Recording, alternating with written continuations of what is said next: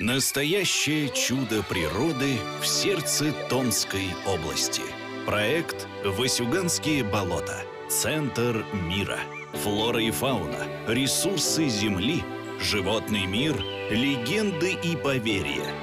Раскройте с Томск.ру главную загадку Сибири. Болото всегда отпугивало русских людей и вызывало ужас. Есть в нашем фольклоре легенда о сотворении мира. Крестьяне весьма вольно пересказывали Библию. Сначала была сплошная вода. Ходил по ней Бог и заметил однажды мутный пузырь. Поравнявшись с Богом, пузырь лопнул и выскочил из него черт. Велел Бог ему спуститься на дно и достать оттуда земли. Злой дух послушно приказ выполнил, да не удержался и припрятал немного земли за щеки. Бог тем временем разбросал землю, и там, где она падала, появилась суша, а на ней деревья, кусты и травы красоты необыкновенной. Но растения стали прорастать и в животе у черта, и рвать ему брюхо. И принялся нечистый выплевывать землю. Так на земле появились болота, разжиженная земля с малорослыми уродливыми деревьями и грубой травой. Мистические они тогда, когда ты не знаешь почему. Ну, для многих мистические, вы видели же фильм «Огоньки на болотах». Это страшно. Это так же, как, скажем, на могилах ночью, если вы бывали, то тоже страшно. Для меня болото, я знаю, когда там есть какие водия, так называемые, где можно утонуть. Огоньки там тоже, я знаю, метан поднимается, и он от трения загорается. И бегут по болоту э, ночью огоньки. Это все страшно. Кто-то пользовался болотом как? Ну, например, колдуны в то время. А как он пользовался? Он, например, селился где-то близко к болоту, а то и находил место на болоте. Представляете, идет к нему какая-нибудь девушка, чтобы наворожили парней. Она идет, там страшно, ой, как страшно. Он все это усугубляется болотом, и уж тут она обратно бежит, думает, ну все, Ванька будет мой. Рассказала доктор сельскохозяйственных наук Лидия Инишева.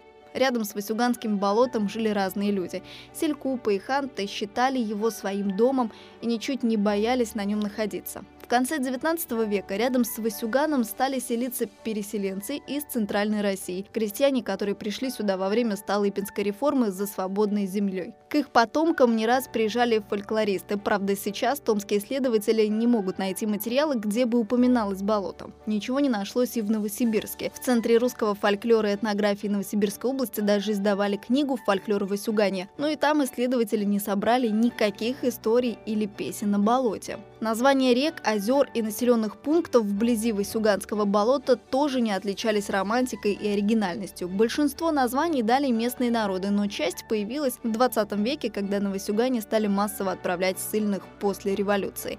Тогда к местным названиям добавились деревни, названные по фамилиям их основателей. По словам завкафедры географии геолого-географического факультета Томского госуниверситета Нины Евсеевой, ученые сегодня склоняются к мнению, что само название Васюган переводится как «узкая речка».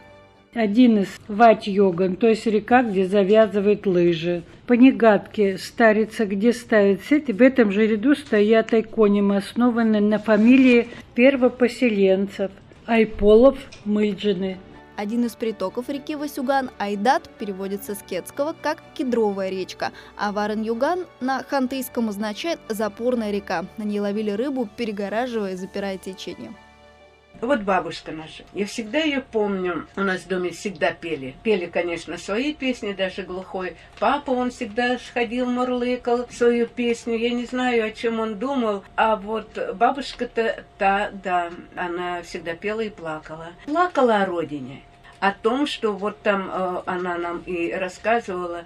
И когда вот их везли на барже, они тоже сочинили песню. Мама всю жизнь их пела. Э, песня эта на турецком, видимо, языке. Поэтому мы ее, вот э, когда она пела, вроде как и мы знали, сейчас с сестрой вспоминаем и не можем вспомнить, но всегда плакала. Родители Севелей Кириджи Углы сослали на Васюган из Грузии. Болота их пугали, но под влиянием местных жителей они меняли свое отношение к этому природному объекту. Как вспоминает фотограф и геолог Михаил Дронов, в 80-х вахтовики замечали с вертолетов ровные белые круги в тайге по пути на месторождение. Друг другу они рассказывали про НЛО. То на вертолете, особенно в 10 в конце 90-х летишь, Ну, летишь час, двадцать. И, и вот все там рассказывали, что говорит, иногда можно встретить НЛО. Говорит. Ух ты. Ну вот. И мы эти НЛО встречали. Но, а я такая биолог, я же любознательный. Ну, представляешь, болото, и лежит какой-то предмет метров, ну, 10-15, белый, круглый. Ну, что-то нереальное.